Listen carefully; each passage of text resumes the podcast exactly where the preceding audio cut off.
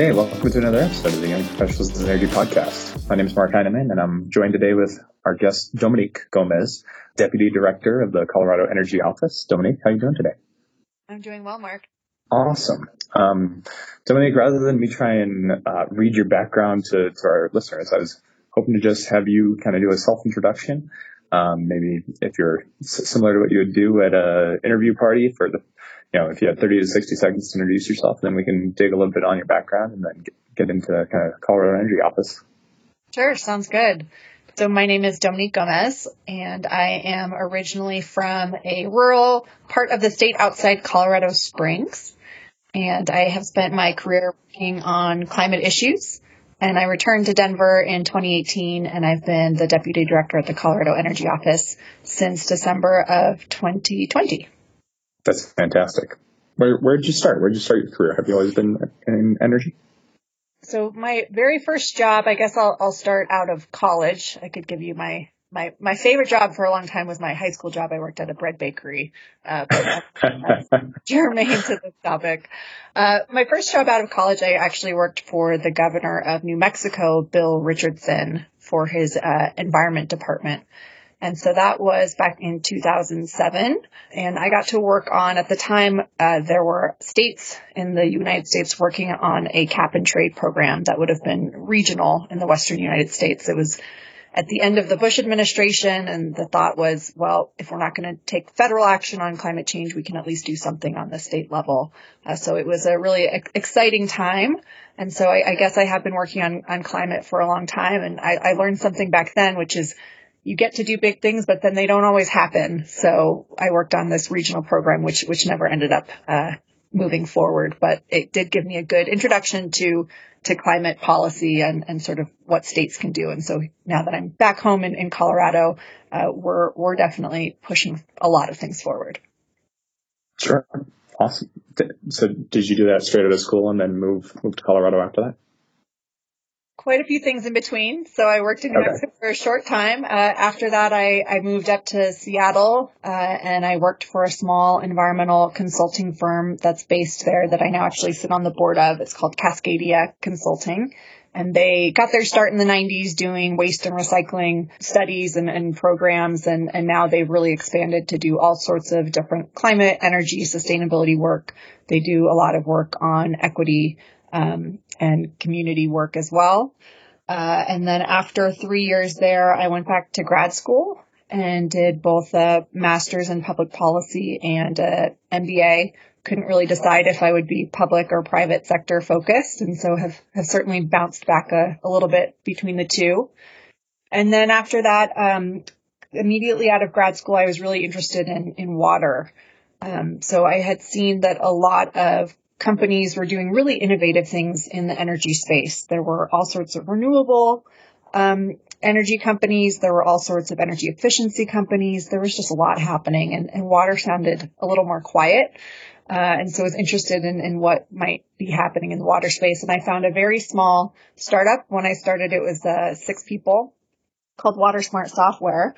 So coming out of grad school, I was in the Bay Area and spent, let's see, six six years, I guess, uh, seven years maybe at uh, WaterSmart and kind of rode that from a very small, you know, sixth employee to when I left, I think it was about 45 and, and we were about to get acquired.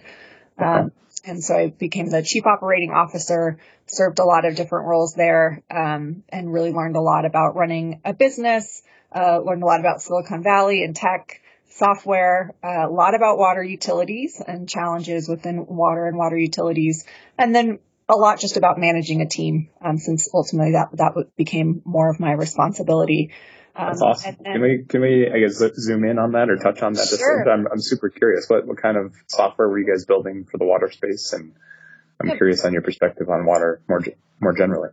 Yep. So the software that WaterSmart offered was a engagement software for water utilities to connect with their customers on their water use and specifically to provide better information for customers that would uh, really encourage them to reduce water use.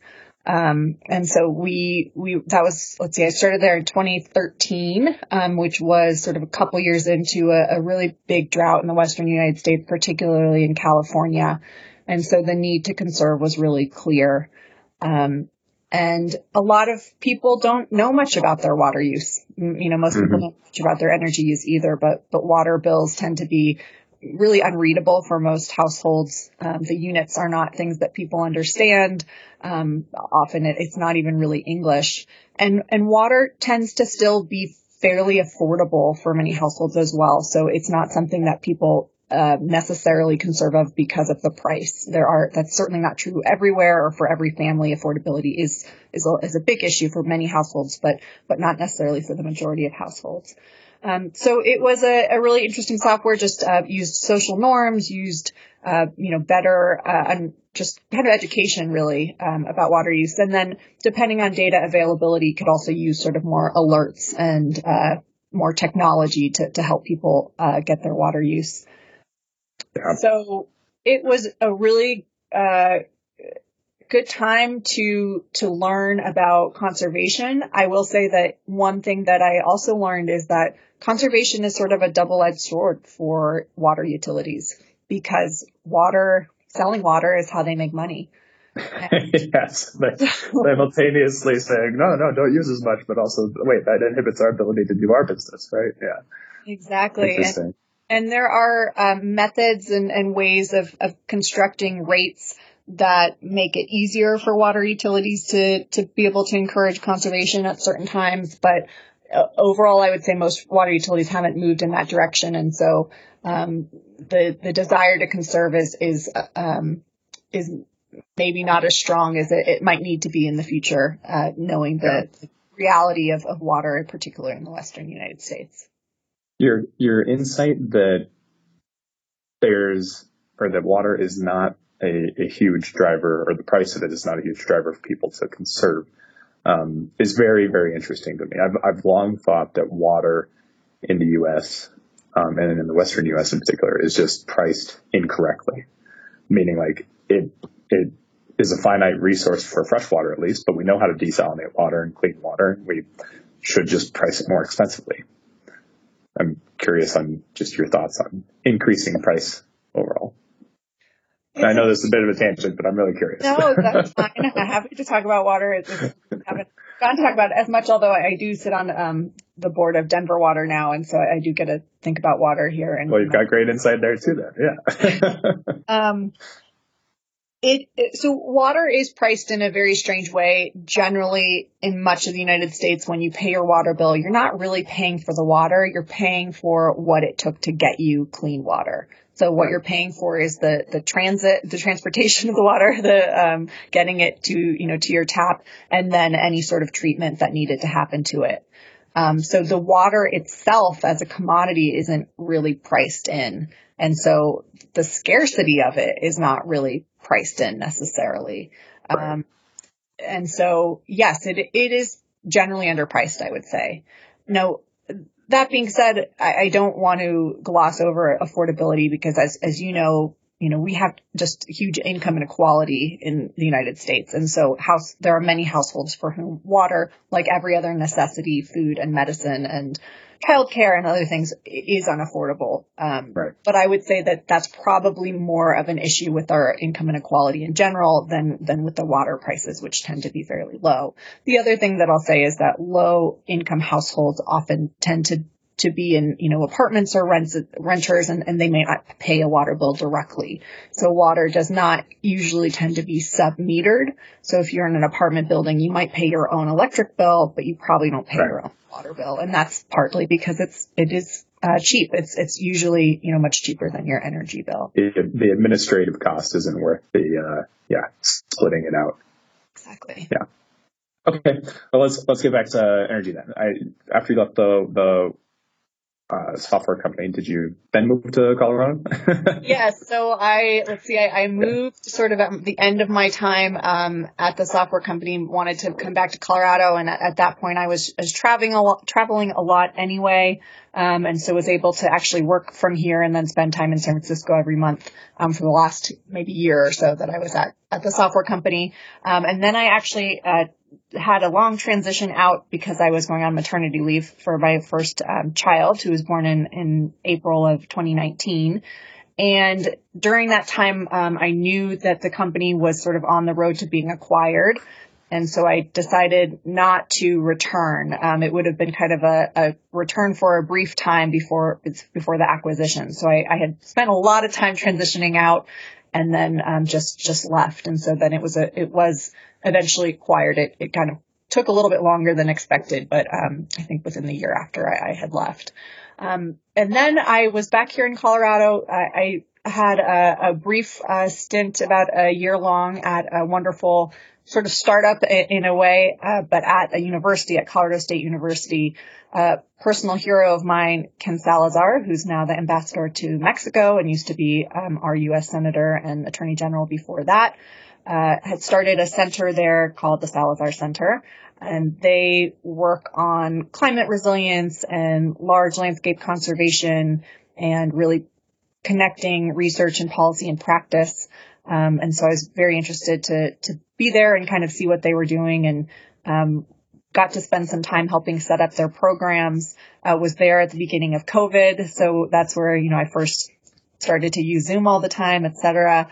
And then um, uh, about a, a year uh, later, uh, this job opening came at the Colorado Energy office, and, and although I really loved the Salazar Center and there were many good things going on there, I, I just couldn't turn turn down the opportunity. So I've been yeah. at the energy office since uh, December 2021. 2020. In, in the same. I'm getting confused about the year. my, my, how time flies, right? I know. Um, have you been in the same role the, the entire time? At the energy office? Yes, I, yeah. I was hired as deputy director. Yep. Okay. And how is how is the energy office structured? Who do they report to? How big's the team? Help help our audience kind of understand just uh, the scope and scale of um, the org. Sure. So the energy office is an interesting small office. It is part of the governor's office. So we are part of the, the Jared Polis administration, um, but we are our own agency. So our executive director, Will Toor, is a cabinet um, member. Um, and that being said, we're, we're pretty small compared to some of the other agencies. You know, when you look at the Department of Public Health and Environment or uh, Department of Transportation, both which we work with very closely, they're they're enormous. We're about 44 uh, staff members, so we're pretty small.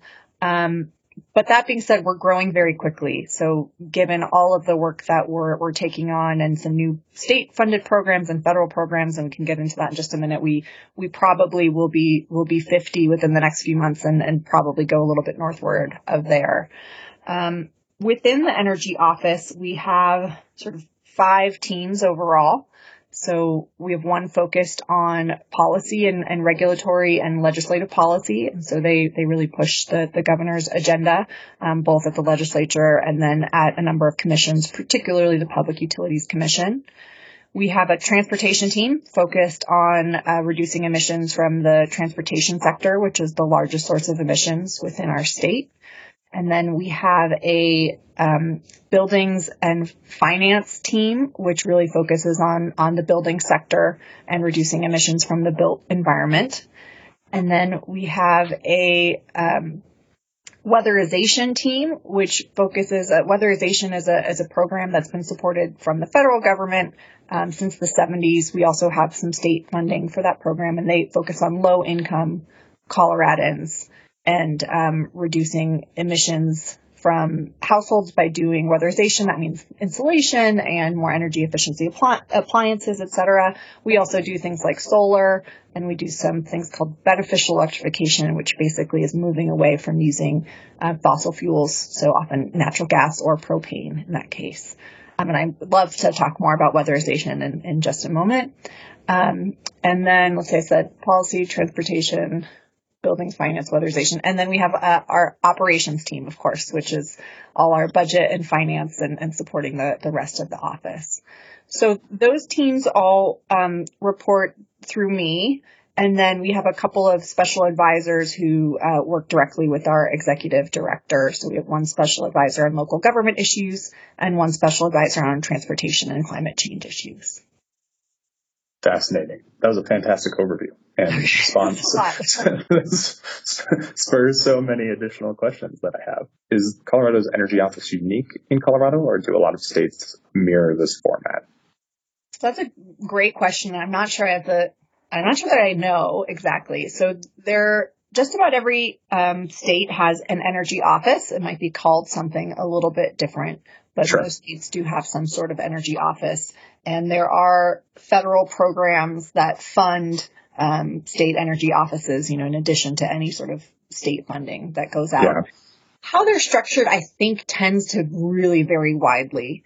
Um, there is an uh, association that's called NASEO, the National Association of State Energy Offices, and so they they definitely provide a lot of resources and, and working groups and other things to state energy offices. But but I, my sense is they do really vary in terms of the programs they offer, the size of the pro of the energy office overall, um, and sort of what they focus on. But I would imagine many of them do have some of the same key programs, you know, just given that, that these are kind of key key areas of focus for, for many states.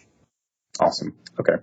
Um, and then the, I mean, you listed a bunch of stuff that you guys are focused on, but is there kind of an overall overarching mission or sure. um, objective for the office to, to accomplish?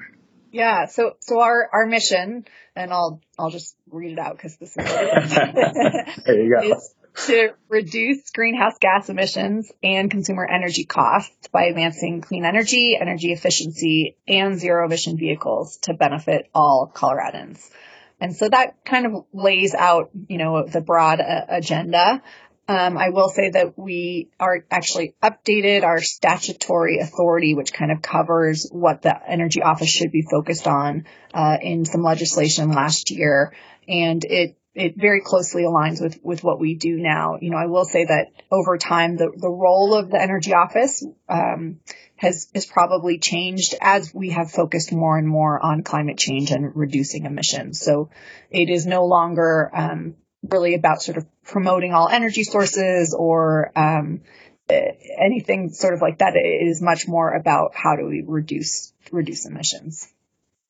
Okay, well, that's this is wonderful. I so so happy to yeah learn more. So um, I I think I'd just like to hand over to you. You mentioned weatherization. I'm so I'm most interested in the policy and public utility commission piece, but you mentioned weatherization. I think that's super interesting too. So if you want to touch on just kind of how you guys are approaching each of these sectors and how you're thinking about each of them, I think that'd be super helpful. Sure. I'd, I'd be happy to start with weatherization. Um, so weatherization is our largest team in the office in terms of the number of staff. And I would imagine that it's our longest running sort of program and team. As I said, that it's been supported since the 70s by federal funding. And then there's also a number of state funding sources. And last year through legislation HB 1105, we uh, actually got a, a, sort of more long-term stable uh, source of funding from the state because we had relied on state oil and gas severance taxes, which were really variable and sort of overall um, dwindling. So we're really excited to have a, such long-term support for this program. So weatherization serves income qualified Coloradans. And what it does is it's a free program that offers energy efficiency. And in the case of Colorado and some of our more flexible state sources, we also do renewable energy. So doing solar panels either on home, um, you know, on roof solar panels or, or buy-ins into solar, community solar uh, for low-income Coloradans. And um, this not only helps, you know, reduce their bills, which is really important um, and one of the goals by making their homes more efficient. It also just makes their lives a little more comfortable because if if you are struggling with your energy bills, one of the biggest coping mechanisms is to just not heat your home in the in the winter. Mm-hmm. That's not comfortable, um, and it's often dangerous. So you know, we we have certainly heard stories about um, fires and you know burns from being too close to a small space heater and things like that. And so, you know, it, it's obviously it's important for us that that we reduce emissions and, and make homes more energy efficient and save costs, but we are also very motivated by by making people's lives a little more comfortable.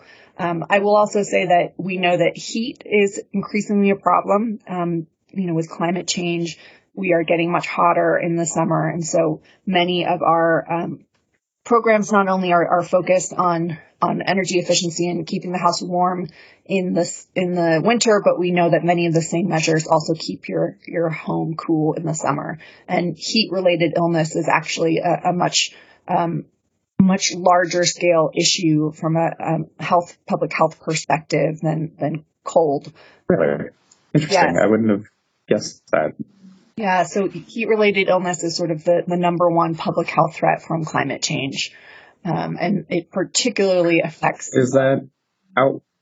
I guess is that outweighed by the potential benefit of warming, where people aren't as cold as often? Has anyone looked into the cost benefit of like, well, people aren't heating their, or you know, if somebody's not heating their home in the winter, unaffordable energy or poor insulation. I mean, is that that then if it gets warmer, then that's a benefit too, right?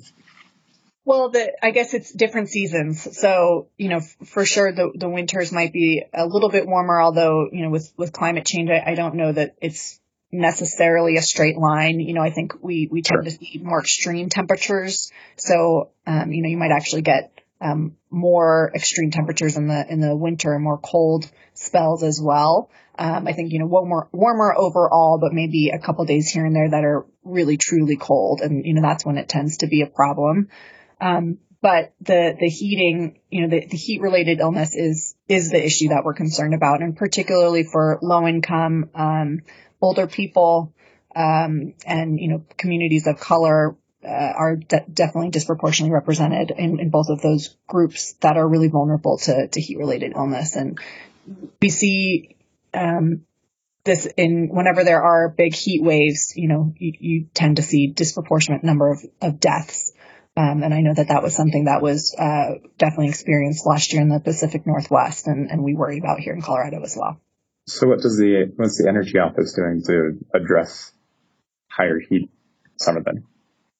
So, a lot of the programs in the weatherization um, program are are beneficial for both cold and and hot weather. So one you know example is insulation. So when you insulate your house, you know you're just making it more efficient one of the other things that we've been focused on are something called heat pumps. Um, so this is a, a, great beneficial electrification step. So what that means is we're moving away from fossil fuels and in this case often from propane heat um, to an electric heat pump, which um, can both be used to heat your home in the in the winter, but also it's an air conditioner in the summer. And so that's a, a great step. Um, we also see, particularly right now, propane costs are very high. They disproportionately affect rural Coloradans. Um, and you know rural areas that are not connected to, to natural gas. And so by switching them from propane to heat pumps, that not only provides a, a lower cost um, a heater in the in the winter, but also provides air conditioning in the summer. I guess that would infer that they're connected to electric an electricity supply, right? Yep, and we we I don't think we serve you know many low income Coloradans that are completely off the grid, but um, sure. yes, often you know don't don't have natural gas. They do have propane in rural areas. So what's the scale of the weatherization effort? I mean, how many homes are you guys retrofitting each year? How many how many people are you helping? So we currently serve about 2,000 households each year. Um, and that will increase here in the next couple years because we have secured both additional state funding as well as some new federal funding. So there is a, a big um, additional pot of federal funding for weatherization through the Infrastructure Act, which passed last November. Um, so we will be ramping that up. But um, you know, I will say that it, it's it's something where we we can't serve the need. So um, there are way more uh, households which qualify for the program than we can serve every year. Interesting. Wow.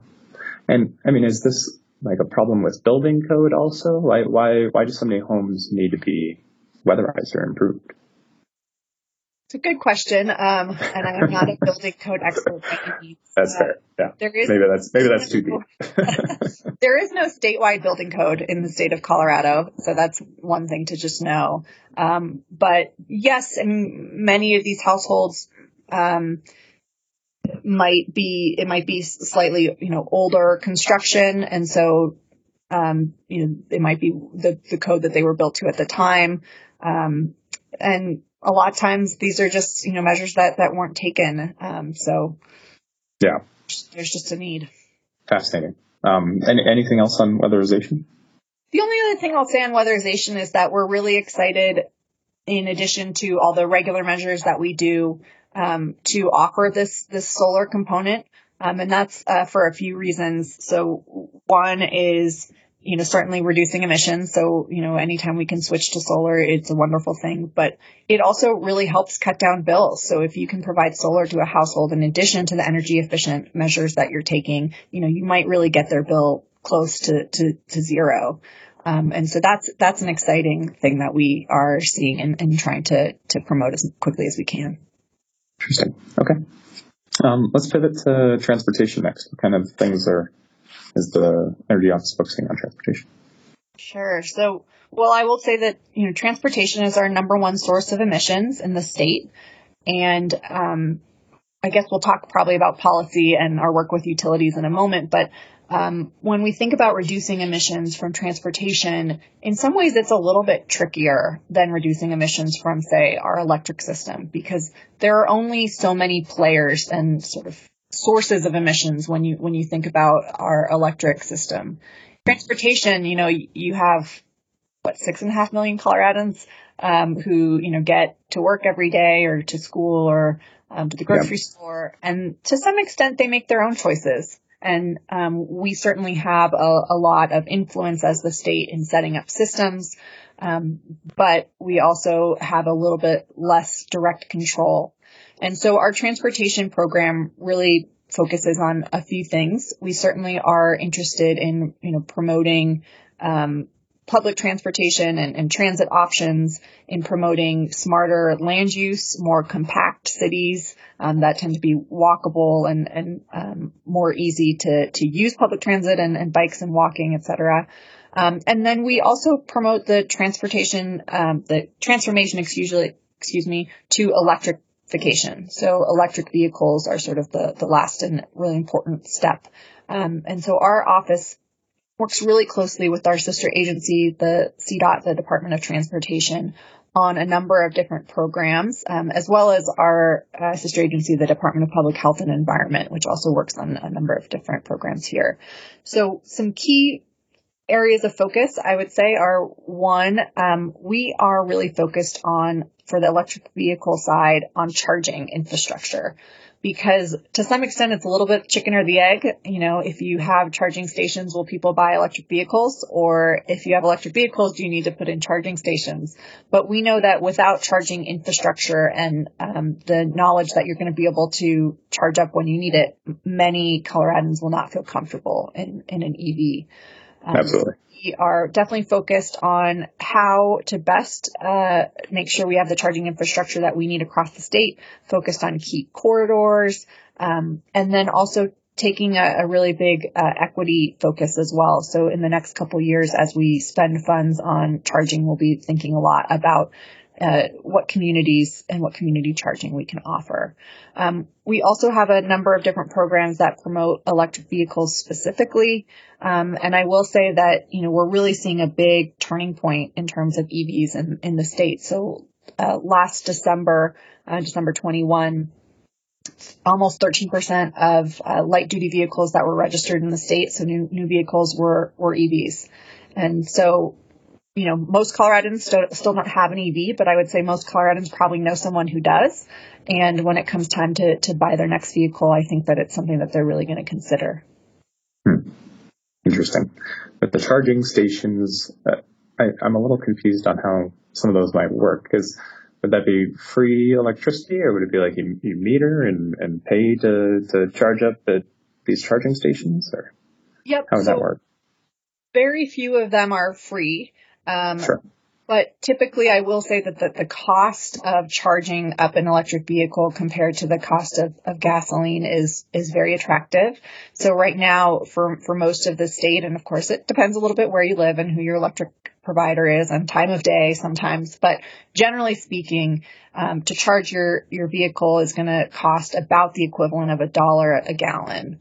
Um, you know, compared to gas prices yeah. these days, which um, I don't drive very often myself, but what is it like 370 these days or more than that? I don't know. Oh, it's it's higher than that right now. Is it? Yeah. okay.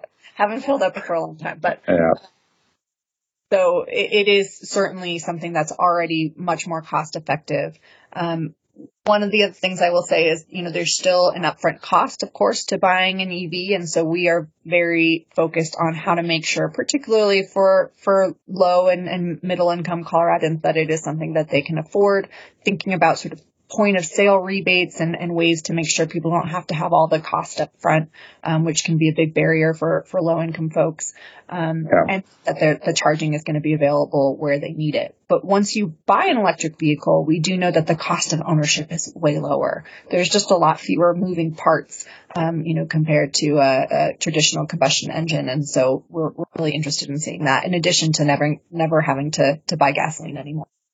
Now, I'm I'm curious, and you guys may not get this question very often, um, but the EV movement will necessitate a huge shift in supply chain and the requirement for natural resources that go into building batteries and the raw materials um, for the system, right? And these these uh, uh, vehicles. Um, are you guys thinking at all about how to promote that and make that um, make the supply chain effort uh, be more localized and perhaps promote some additional mining in Colorado for these materials so that we can, I mean, mine it locally and, and manufacture, potentially increase manufacturing here? That is definitely outside my area of expertise. I, I don't know that there's um, much mining in the state of Colorado for um, you know anything related to the creation of of um, batteries for EVs. Yeah, neodymium, lithium, cobalt. Yeah. Right? I mean, the, right? These resources have to come from somewhere, right? And I mean, the EVs are just being manufactured elsewhere, and the batteries manufactured elsewhere. So, but like yeah. Colorado has a ton of natural resources. I mean, it make, makes sense to me that the energy office would be interested in trying to promote that if we're trying to increase the number of EV utilization. Yeah, I, I don't know that we specifically have those um, mineral, you know, deposits in the state. That's not cert- something that I've um, heard of. Um, sure. But, um, okay. I, food, I food, food for thought. yeah, yeah. I mean, I, I will say that we work very closely with another department, the Office of Economic Development and International Trade, something called OEDIT, on um, advanced manufacturing and on clean energy jobs and, and promoting um, clean tech. So, you know, I think we are certainly interested in, in electric vehicle well, maybe you can take that question back to them, right? And be like, hey, how do we promote, you know, some of the sourcing of these materials from our home state? Yeah, I, I think, you know, to some extent you can, but hey, if those minerals are not here, there's not really much you can do about that. But um, I will say that I know that there are a number of companies that do things like, for instance, there's a, a company, and I'll have to look up the name, but um, that does electric school buses. And so, you know, they manufacture those, I believe, at least part of it locally. You know, these days almost nothing is manufactured completely in one place. Um, but I know that the company is based sure. here, so we're certainly interested in the the sort of clean uh, tech economy. Okay. Um, do you want to touch on buildings and finance? I'm saving policy for last. We have um, uh, another team that focuses on sort of the built environment, and so there's a, a number of different programs under there. A number of them are focused on financing. So I talked a little bit about the weatherization program, which is a free program, but again, focused on income qualified uh, households. So we number, we have a number of other programs that offer financing options for, uh, people who don't qualify for weatherization.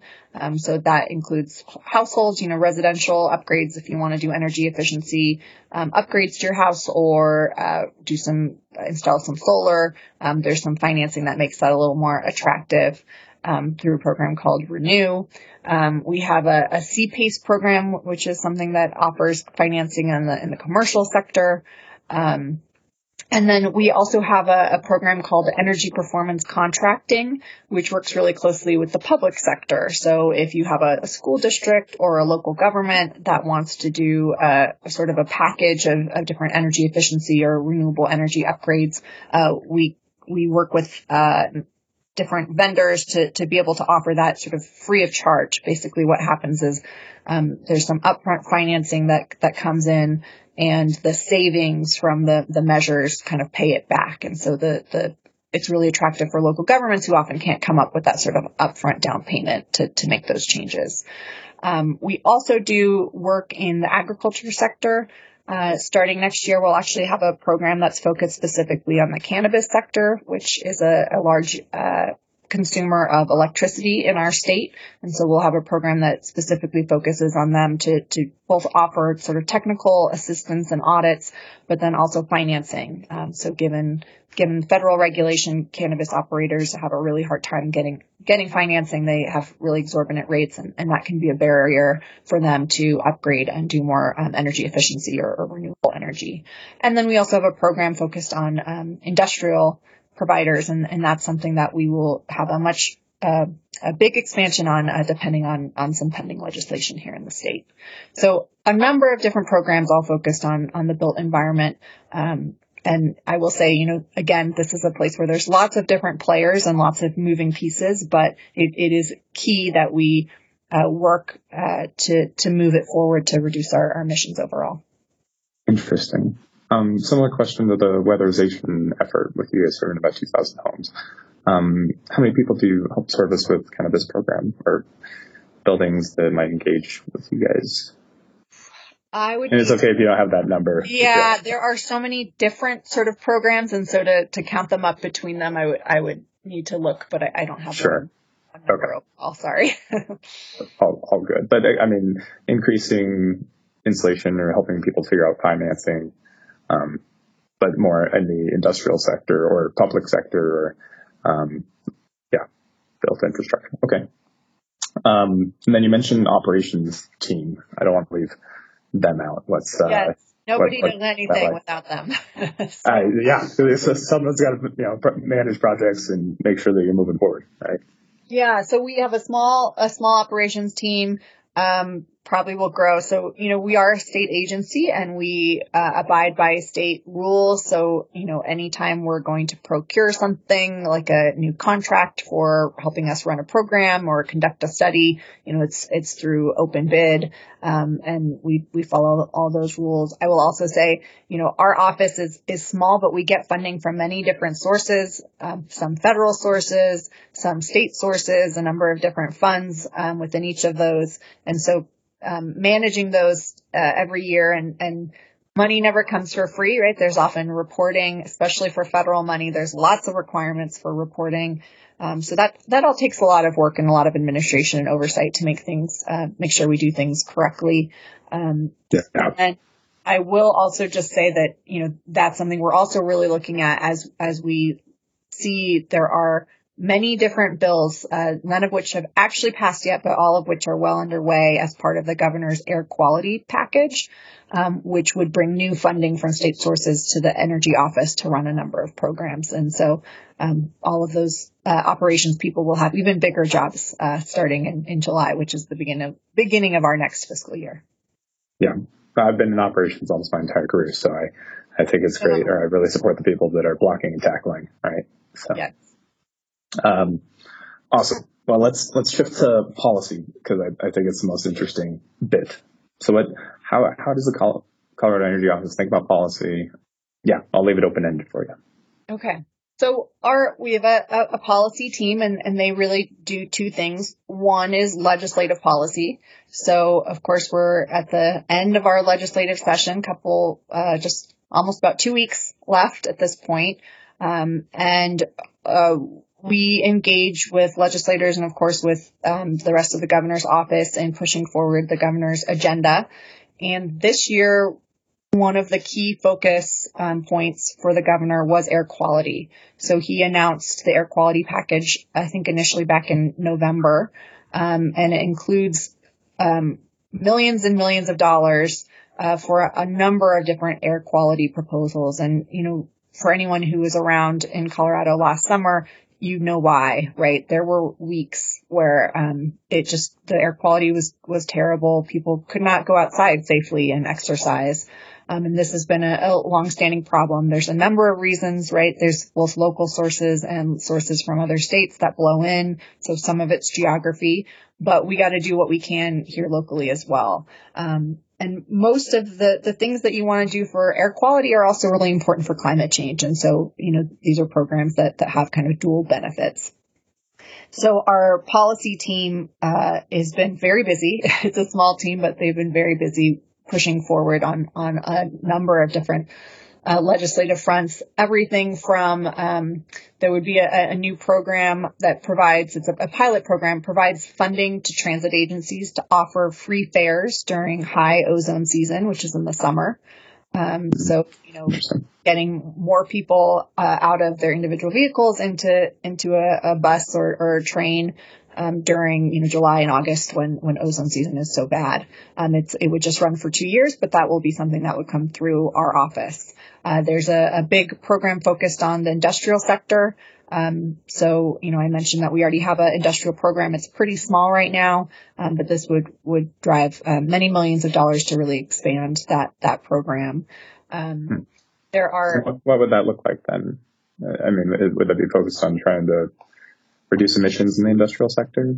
Exactly, exactly. So reducing greenhouse gas emissions from the industrial sector. Um, there's a number of, of sort of hard to decarbonize uh, sectors within industrial. So you know everything from from aviation um, to to others, and so it would really focus on on those sectors and offering both technical assistance as well as some financial help to to make changes. Um, so the the legislative team, you know, they're of course busiest uh, from from January to May, but really it's it's a year round job because a lot of the work that happens in the legislative session really starts, you know, in, in the May prior, and so starting to work on what the ideas are, what the key focus is. Um, you know, hearing from legislators, of course, they're the ones who actually sponsor the bill. So what are their areas? What are they hearing from their constituents? And then, and then driving forward. So that is the legislative side, and that's really important for our office because that drives our, our programs. Um, you know, so much of our, our funding does come from state sources, and, and we get direction from from what those those bills bring. Just I'll give one more example. We to date have not had a geothermal uh, focus. That's not uh, something that we've really focused on as an office. Um, yeah, this is another one of my questions. I'm really curious. other maybe other state energy offices have have had programs on this, and, and we haven't. It's possible we did at some point. I don't, you know, I, I don't haven't looked in the archives to know if we ever, you know, had that as a as a program focus. But there is there's actually two different bills that focus on geothermal energy use, um, and one would create a, a new a new program um, within our office. I believe it's $20 million to offer um, grants focused on, on promoting geothermal um, energy use. And then one is just focused on sort of a, uh, overall uh, education around, um, around geothermal. So, you know, again, not something that we were doing, not something that uh, we were against. It's just, you know, we only have so many people and so many resources. And so, you know, we look for, for those bills that, that really bring in both new funding and sort of new direction. So we'll, we will, assuming it passes, have a geothermal program starting next year. That's fantastic. I, so I, I want to dig into that a little bit more and learn more, more about it. But first I, there's, there's a logistics or I guess, involvement piece that I'm a little confused about, and I think some of our listeners might be too. Um, you, you, hear Colorado Energy Office. I don't think a lot of people might understand kind of your guys' involvement versus like what the Public Utility Commission does, right? Mean, you say like you're focused on reducing emissions. So some people might say, well, the Energy Office should just go out and build a bunch more renewable sources, like so that we can reduce emissions. But like that's the job of the utilities, right? And Public Utility Commission. So help me understand kind of the relationship between you guys and the PUC and um, the, the and Xcel, really. Okay, sure. So because I'm I'm ignorant. yeah. So I um so with the policy team, so in addition to our legislative focus on the policy team, the other side of that team is our regulatory team, which does work specifically at the Public Utilities Commission as well as a couple other commissions, the Air Quality Control Commission and um, occasionally the Oil and Gas uh, Commission. Which, but I would say Public Utilities Commission is sort of the the vast majority of the work of our regulatory team, so we can probably focus there a little bit. Okay. So the regulatory work uh, is related but very different from the legislative work. So the commission is its own independent body. It sits under the Department of Regulatory uh, Agencies, or, or DORA, um, and their job is to regulate um, utilities, I believe, as well as transportation services. I I am not a public utilities commission expert, so I, I sure. want to start by saying that right now. um, there's, there's a, the state government in Colorado. It's, it's big, right? There's a lot to it's understand and digest and figure out who who's where and yeah. Yeah.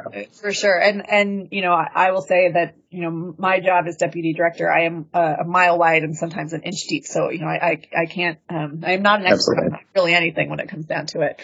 Um, but we, we do have, um, as the Colorado Energy Office, we do have the, the right as, to be an intervener, um, on uh, issues before the Public Utilities Commission, um, particularly with uh, electric utilities. So the commission does not regulate all utilities within the state. It only um, regulates investor-owned utilities. So that's that's one thing important thing to understand. So if you live, for instance, in Colorado Springs, you are likely served by Colorado Springs Utilities, which is municipally um, owned and, and run, and the Colorado Springs utility is not uh, overseen by the Public Utilities Commission.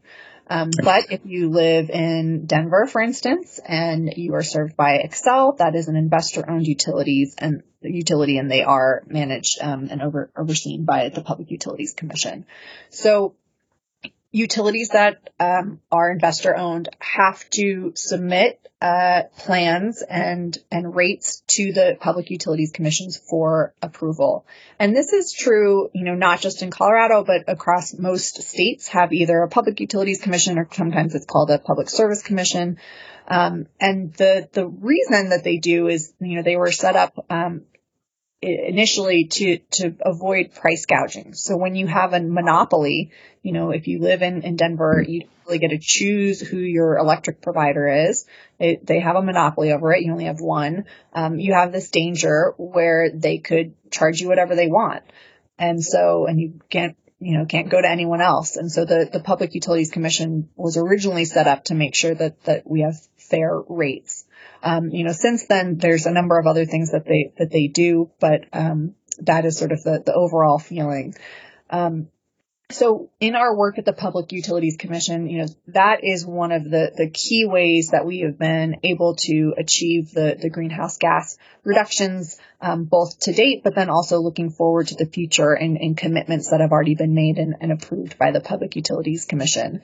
And so, you know, for example, I will just cite that, that there, um, on Monday, maybe it was Tuesday, earlier this week, uh, Xcel Energy, which is the, the largest investor owned utility in Colorado, um, announced that it was submitting a, a, new settlement agreement to the Public Utilities Commission with a number of parties signing on.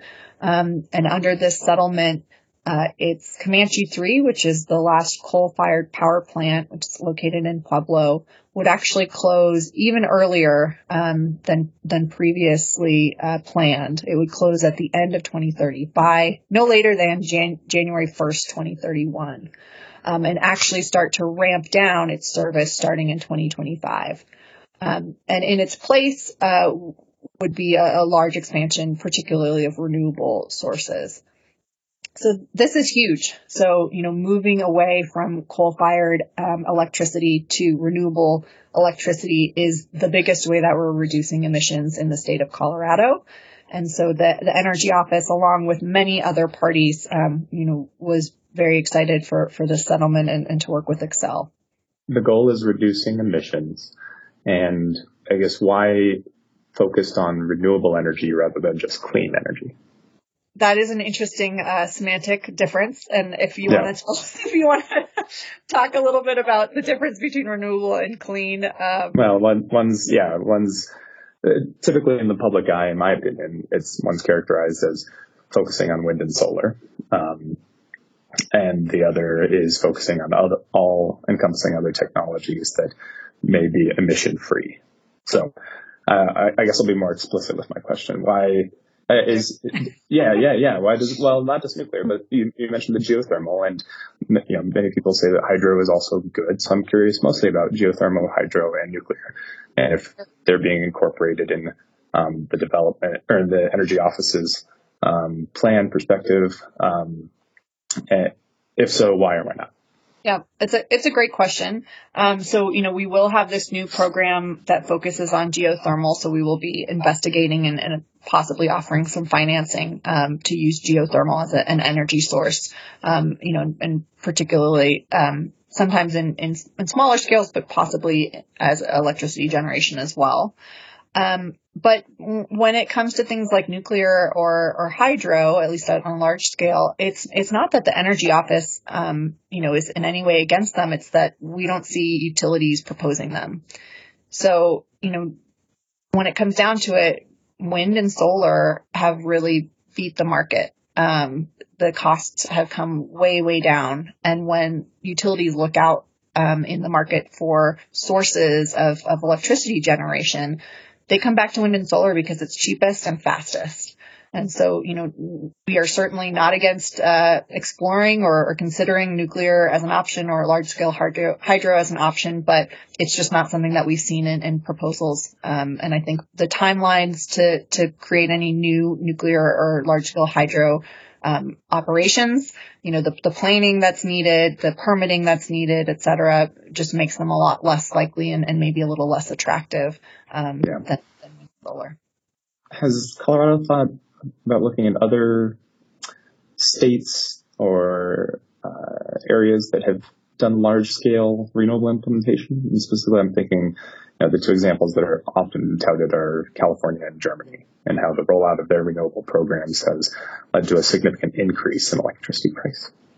So in, in many cases, you know, it's not just wind and, and solar. So for instance, with Xcel bringing Comanche 3 offline, there will also be some, some natural gas in there. And so, you know, that is, that is often the case. Um, but again, I, I, I haven't seen anyone propose nuclear or, or large sure. hydro. And, and so, you know, I am not by any means an expert. I am not a, utility sure. um, developer. I'm not a renewable energy developer, so I, I can't really tell you, you know, exact co- costs and comparisons. But um, we we don't try to pick winners. You know, that's not we're not like into promoting one particular source. Um, we are just interested in, in the transition away from uh, fossil fuels that produce uh, yeah. Greenhouse gases, and and then in terms of what works best, you know, it's going to be a lot of it's going to be based on the site on um, what sources are available and on the price. Um, and so that's that's what we've seen. Interesting. Okay.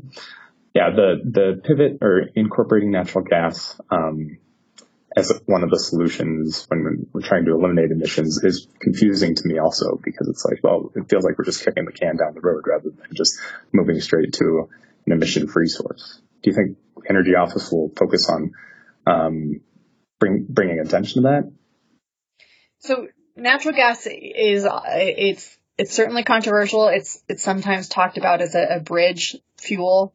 Um, right. So it is certainly cleaner, um, you know, than than coal, for instance. Um, but it is still a fossil fuel, and it is not something that we we want to see in the long term. Um, but you know, again, that's where you go to an individual utility if it's proposing to use some some portion of, of natural gas. Um, you know, that is there's a combination of, of considerations, but particularly yeah. reliability and cost. So the geothermal project, um, you guys are deploying or hopefully fundraising up to $20 million and that'll be act as grants to companies that want to go out and build geothermal projects or what, what's, what's that going to look like? So it, it hasn't passed yet. Um, okay. Yeah, yeah, yeah.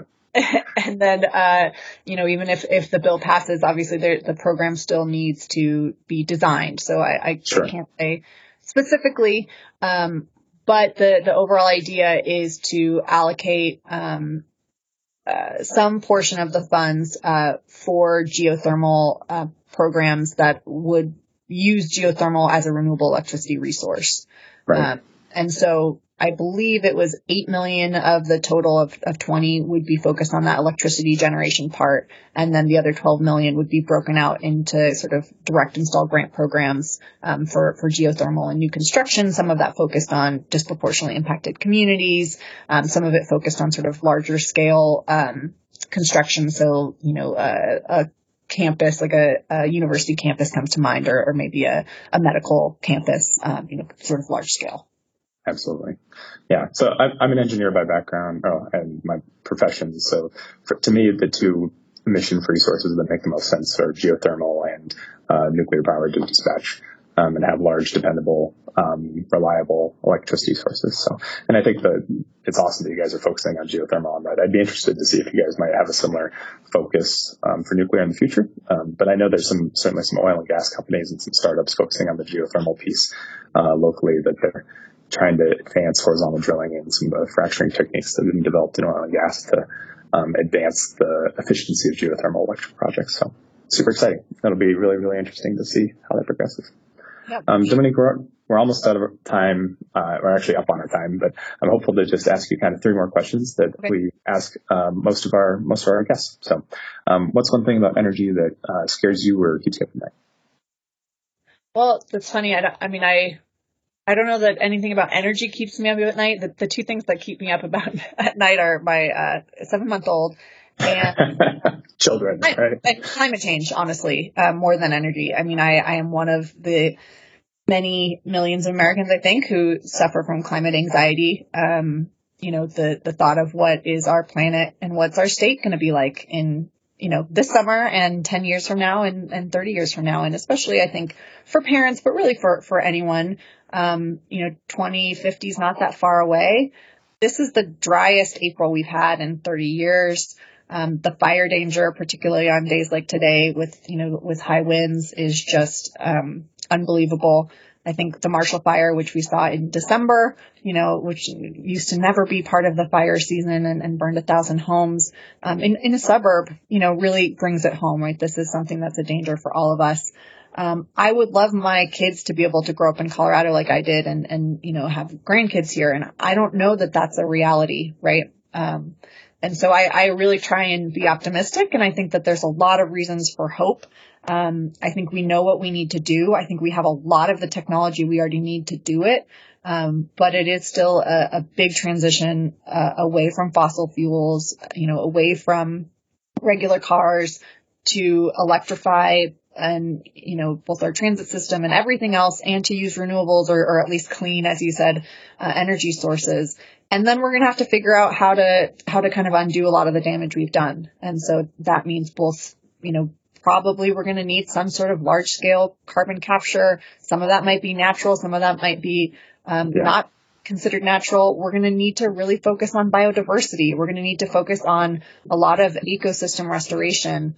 Um, and so, you know, there's, I think we can get there but there's going to be some pain. And I think we're already experiencing that. And just, you know, being in the end of April, um, and it being drier than the worst August I've ever seen. You know, if you go hike in the foothills, it's just crunchy. It's scary. And so that's what, yeah. that's what keeps me up at night. But I, I try to think hopeful thoughts and keep plugging along. so what, what advice do you have for uh, young professionals in energy? Try and get varied experience. That's that's my only real advice. You know, having a little bit of exposure to either both the public and the private sectors to things that are sort of energy adjacent. Um, you know, I think for me, having worked in water and seen what water utilities experience and their challenges has given me kind of a unique perspective occasionally. Um, just, just trying to, um, you know, it's, it's great to go deep, but also try and make sure you have a, a little bit of context for, for your expertise. And so, um, you know, any opportunities you have to kind of cross pollinate your own mind, that, that's gonna, gonna pay off. Absolutely. Um, and then leave us on a positive or optimistic note, Dominique. I mean, we talked, we've talked about, about a bunch, but, um, here's, here's your chance to, uh, predict the future and, and think about where we're going. So I do have a lot of uh, reason for optimism. So we have made such progress um, in terms of setting really ambitious goals in our state uh, to reduce emissions, and we have a, a, governor who really cares about this. And we didn't even really talk about his leadership, but um, have some good stories on that for maybe some other day. Um, we have a, legis- a, legislature that is really keyed in, and we have a community that is that is excited, and and you know everyone is seeing the effects of climate change, but people want to make sure that we they keep a Colorado way of life, and you know it, it's impossible to to think of Colorado without thinking about things like our mountains and our snow, and so to to reduce emissions to get there, but we're we're moving there. Um, we have we have the key partners, we have the utilities on board, we have the resources to do it, we have the technology to do it, um, and we just need to move as quickly as we possibly can. And so I think I think we'll get there. Um, we just have to, to stay the course and and keep pushing. Fantastic. Thanks so much for your time, Dominique. It's been absolutely great. We really appreciate it. Awesome.